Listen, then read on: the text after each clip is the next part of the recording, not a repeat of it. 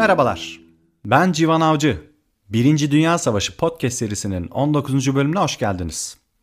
Bu bölümde sizlere Galicia Muharebesi'nin artık son safhasını oluşturan Rava Ruska Muharebesi'ni anlatacağım. Avusturya Macaristan ordusunun Rus ordusu karşısında adeta çözülerek Karpatlara kadar geri çekildiği bu muharebeyi geçmeden önce geçtiğimiz bölümü nerede bırakmıştık kısaca bir hatırlayalım.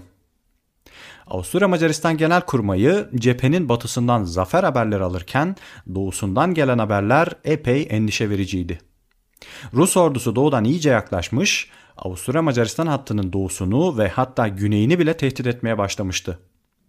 Düşmanın sayısını doğru tespit edemeyen Avusturya Macaristan 3. Ordusu Komutanı Broderman, zayıf sandığı Ruslara karşı 26 Ağustos'ta taarruz etmiş fakat bu taarruz hüsranla sonuçlanmıştı. Zlota Lipa ve Nila Lipa nehirlerinde yoğunlaşan muharebelerde özellikle Rus topçusu üstün bir performans sergilemiş ve Bruderman'ın ordusu 60-70 kilometre geri çekilmişti. Bu geri çekilmenin ardından 3 Eylül'de Galicia'nın başkenti Lemberg Rusların eline geçmiş ve Avusturya Macaristan ordusu inisiyatifini kaybetmişti. Evet bu bölümde kaldığımız yerden devam edelim. Yaşanan bu başarısızlığın ardından 4 Eylül'de Bruderman görevinden alınıyor. Artık savaşmak için pek iştah kalmayan 63 yaşındaki komutan emekliliğini istiyor ve birkaç ay sonra bu isteği yerine getiriliyor. Böylelikle Bruderman için 1. Dünya Savaşı sadece bir ay sürmüş oluyor. Bruderman'ın yerine Hırvat komutan Svetozar Borojevic getiriliyor. Halihazırda Aufenberg'in komutası altında 6. Kolordu'nun komutanlığını yapan Borojevic, Komarov zaferinin kilit adamı olarak biliniyor. Orduda disiplinli yapısıyla dikkat çeken Hırvat komutan daha 11 Ağustos'ta yaptığı bir teftiş sonrası Kolordu'daki tüm aslarına şöyle bir yazı gönderiyor. Şu ana kadar birliklerimizde gördüklerim bende hiç olumlu bir izlenim yaratmadı. Ciddi bir disiplin ve düzen eksikliği var. Askerler kendilerini hemen bırakıveriyorlar. Bazı subaylar da buna dahil. Bir odaklanma sorunu var ve konsantrasyonumuz pek yakında girişeceğimiz muharebelere yetecek seviyede değil. Bu sebeple bir an önce toparlanmalı, başarı için demir gibi bir disipline sahip olmamız gerektiği adamlarımız tarafından anlaşılmalıdır. General Svetosar Borojevic 6. Kolordu Karargahı Borojevic burada 6. kolorduyu tanımlarken aslında tüm imparatorluğun özetini çıkarıyor. Gerçekten de Avusturya Macaristan genel bir uyuşukluk içindedir ve daha 1860 yılında New York Times'ta yayımlanan bir makalede Avusturya Macaristan'ın Osmanlı'dan sonra Avrupa'nın diğer hasta adamı olabileceği yönünde ifadeler geçiyor. Ki bu makaleden 54 yıl sonra geçen bu savaşta Avusturya Macaristan'ın çok erken zayıf düşmesi bunu doğrular niteliktedir. Biz şimdilik dönelim cepheye. 3 Eylül itibariyle 3. Ordu'nun doğudan geri çekilip Lemberg'i düşmana bırakması Hotzendorf'u çok da fazla endişelendirmiyor. Çünkü Hotzendorf'un kafasında çok daha enteresan bir plan vardır ve Lemberg nasılsa geri alınacaktır.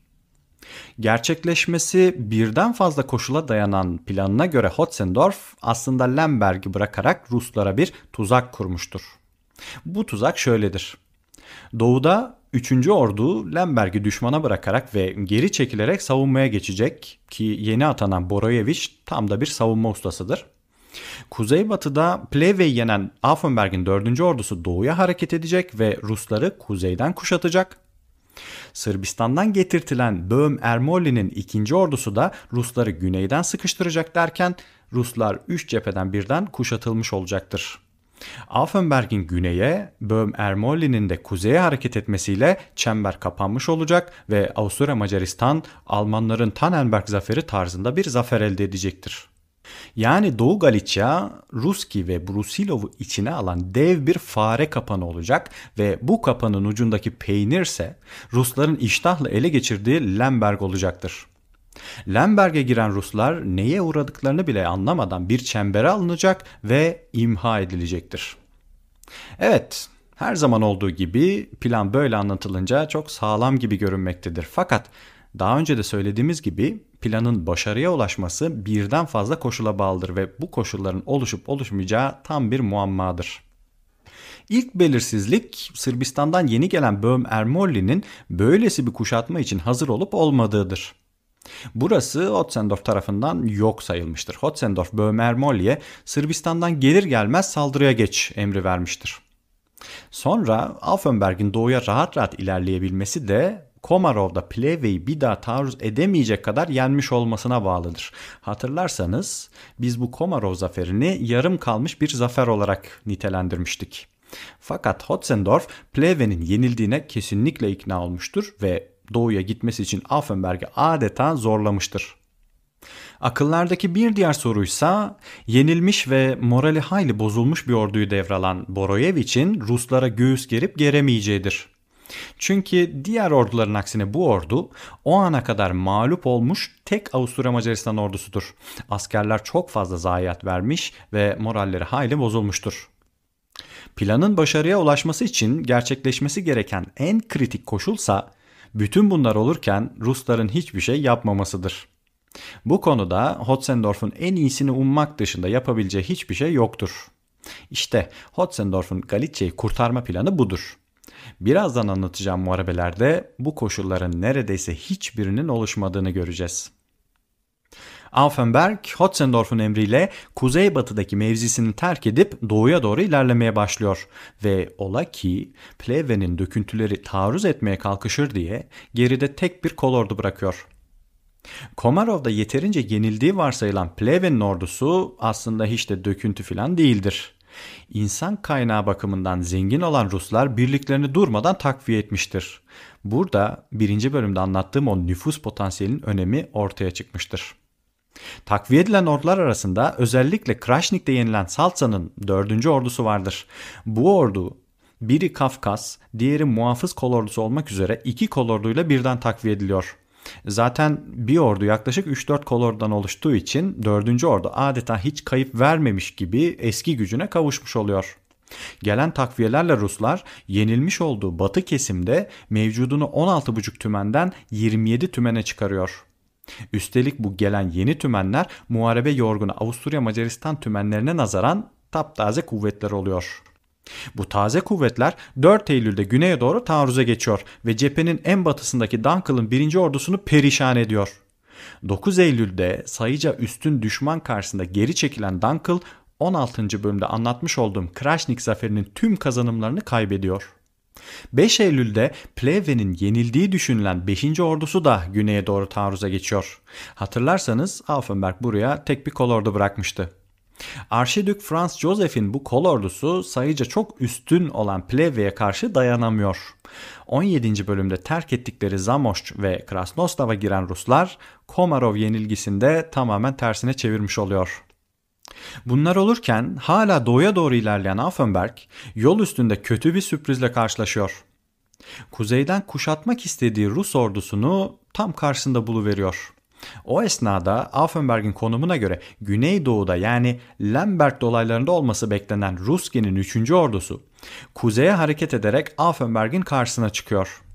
Görünen o ki Ruski günlerde dinlemediği emirlere sonunda kulak vermiş ve ordusunu Lemberg'in kuzeyine çekmiştir. Bunu yaparak da bir nevi o fare kapanından sıyrılmıştır. Düşmanı kuzeyden kuşatmayı bekleyen Affenberg kendisini bir anda bir cephe muharebesinde buluyor. Lemberg'in 62 kilometre kuzeybatısında Rava Ruska adında bir Ukrayna kasabasında Affenberg'li Ruski'nin 9'ar tümeni karşı karşıya geliyor ve çetin bir muharebe başlıyor. Başlarda dengede giden muharebede Rusların yine sayısal avantajı ön plana çıkıyor. Çünkü Ruski ihtiyatta tuttuğu 3 tümenle Affenberg'in kuzeyinden dolanmaya başlıyor ve bu manevra savaşın belirleyici manevrası oluyor. Kuzeyden kuşatılmaya başladığını gören Affenberg'in bir yandan da Pleve'nin gerisine sarktığını fark etmesi işlerin tuzu biberi oluyor. Yapılan son dakika hamleleriyle adeta bir satranç tahtasına dönen Doğu Galicia'da rüzgarlar artık tamamen Rusların lehine esiyor. Affenberg hepten kuşatılmanın önüne geçmek için derhal geri çekiliyor. Avusturya Macaristan ordusunun sayısal olarak üstün olduğu tek cephe en güneyden taarruz eden Böhm Ermoli'nin cephesi oluyor. Burada Brusilov'un 10 tümenine karşın 18 tümeni bulunan Böhm Ermoli 9 Eylül'de düşmanı geri iterek bazı kazanımlar elde ediyor. Fakat burası hariç her yerde yenilen Avusturya Macaristan için iş işten geçmiş oluyor. Hotzendorf'un çembere alma planı için ikinci ordu emredilen yerlere ulaşmasına ulaşıyor fakat bu hiçbir işe yaramıyor. Çünkü Ruski'nin kuzeye hareket etmesiyle ortada çembere alınacak bir ordu kalmamış oluyor. Neredeyse tüm ordulardan gelen yenilgi haberleri üzerine Hotzendorf 11 Eylül'de genel geri çekilme emri veriyor ve kendisi de karargahının bulunduğu Pşemişil'i terk ediyor. Ordular San Nehri'nin gerisine ve Karpatlara doğru 150-200 kilometre geri çekiliyor ve böylelikle de sizlere 4 bölüm halinde anlatmaya çalıştığım Galicia Muharebesi kesin bir Rus zaferiyle son buluyor. Muharebenin ardından 4. Ordu Komutanı Affenberg görevden alınıyor. Tarihçilere göre ortada bariz bir hatası olmayan Affenberg, Komarov zaferinin neticelerini olduğundan daha büyük göstermekle suçlanıyor. Yani Komarov'da Plevey'i tam yenemediysen neden cepheyi boşaltıp ordunu doğuya kaydırdın deniyor. Fakat belgelerle sabittir ki bu karar Affenberg değil Hotzendorf vermiştir. Üstelik Komarov zaferini abartan da yine Affenberg değil üst kademe ve Viyana basınıdır. Hotzendorf sınıf arkadaşı olan Affenberg'i görevden almaya cüret edememiştir. Fakat bu iş zaten Affenberg'le arası biraz bozuk olan Arşidük Frederick'e kalmıştır. Arşidük Frederick bir hanedan üyesi ve ordunun kağıt üzerinde başkomutanıdır. Kağıt üzerinde diyorum çünkü Avusturya Macaristan ordularını bildiğimiz üzere fiilen Hotzendorf yönetmektedir. Fakat her ne kadar hiçbir işe karışmamış olsa da hiyerarşik olarak Arşidük Frederick Hotzendorf'un üstündedir. Affenberg Arşidük'ten aldığı bir mektupla istifaya zorlanmıştır. O mektupta Arşidük Sizden talebim bir askerin ana vatanı için yapabileceği en büyük fedakarlığı yapıp sağlığınızı gerekçe göstererek yarın 4. Ordu Komutanlığından istifa etmenizdir demiş ve şöyle eklemiştir. Umarım en kısa zamanda sağlığınıza kavuşursunuz. Ortada bir sağlık problemi falan yoktur. Kısacası Affenberg Galicia yenilgisinin günah keçisi olmuştur.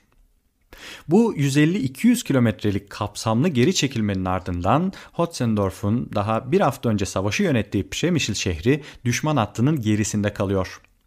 Savaştan önce ne pahasına olursa olsun savunulacak denen bu şehir içinde 130 bin Avusturya Macaristan askeri ve 20 bin siville beraber Rusların kuşatmasına terk ediliyor. 133 gün sürecek olan Pşemişil kuşatması tam bir trajediye dönüyor. Bu konuya elbette ayrı bir bölüm ayıracağım. Muharebenin sonucu Avusturya Macaristan için bir yıkım oluyor. Galicia cephesine sürülen 950 bin askerin yaklaşık 200 bini ölüyor ya da yaralanıyor, 130 bini ise esir düşüyor. Toplamda 330 bin gibi bir kayıp yaşayan Avusturya Macaristan, Galicia'ya sürdüğü askerlerin üçte birini tüm ordusununsa altıda birini savaşın daha ilk ayında kaybetmiş oluyor. Aslına bakarsanız Rusların kaybı da epey yüksek oluyor. Galicia'ya gönderilen 1.2 milyon Rus askerinden 225 bini ölüyor ya da yaralanıyor, 40 bini de esir düşüyor. Esirleri saymadığımız zaman sadece 18 gün süren bu muharebenin iki taraf için toplam ölü ya da yaralı sayısı 400 binin üstündedir. Bu da şu demektir. Günde 20 binden fazla asker ölmüş ya da yaralanmıştır. İşte arkadaşlar modern silahlarıyla ölüm saçan Birinci Dünya Savaşı. Her ne kadar iki tarafta benzer kayıplar vermiş olsa da kayıpların yerini dolduramayan Hotzendorf'un ordusu bir daha toparlanamıyor ve Birinci Dünya Savaşı boyunca Almanların desteği olmadan kendi başına bir daha büyük bir taarruz gerçekleştiremiyor. Bu konuda savaştan sonra yayımlanan hatıratında Alman komutan Ludendorff şöyle söylüyor. Avusturya Macaristan ordusu yenilmiş ve olağanüstü kayıplar vermiş bir vaziyette San Nehri'nin gerisine çekiliyordu ve Ruslar da takipteydi. Bu ordunun tamamen çökmesini görmek istemiyorduysak onlara yardım etmemiz gerekiyordu.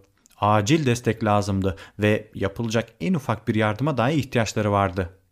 Bizse artık Batı cephesine yani Fransız cephesine birlik kaydırabilecek bir konumda değildik. Erich Ludendorff, Ludendorff's Own Story, August 1914, November 1918. Gelecek bölümde bu sözlerin sahibi Ludendorff'un Doğu Prusya'daki ordusunun Tannenberg zaferinden sonra Ruslara karşı neler yaptığına bakacağız. Fakat bölümü kapatmadan önce sizlerle bir gözlemimi paylaşmak istiyorum. İkinci bölümde Tannenberg Muharebesi'ni anlatmıştım ve hatırlarsanız o muharebede Almanların taarruzu 26 Ağustos'ta başlamıştı. 17. bölümdeki Komarov Muharebesi'nde ve 18. bölümdeki Nila Lipa Muharebesi'nde de Avusturya Macaristan ordularının iki ayrı taarruzu yine 26 Ağustos'ta başlamıştı. Meğer 26 Ağustos'ta ne çok taarruzlar olmuş değil mi? Fakat şüphesiz bu 26 Ağustos'ta başlayan taarruzlardan en görkemlisi 1922 yılında Afyon Kocatepe'den başlayan taarruzdur. 30 Ağustos Zafer Bayramımız kutlu olsun. Bir sonraki bölümde görüşmek üzere. Hoşçakalın.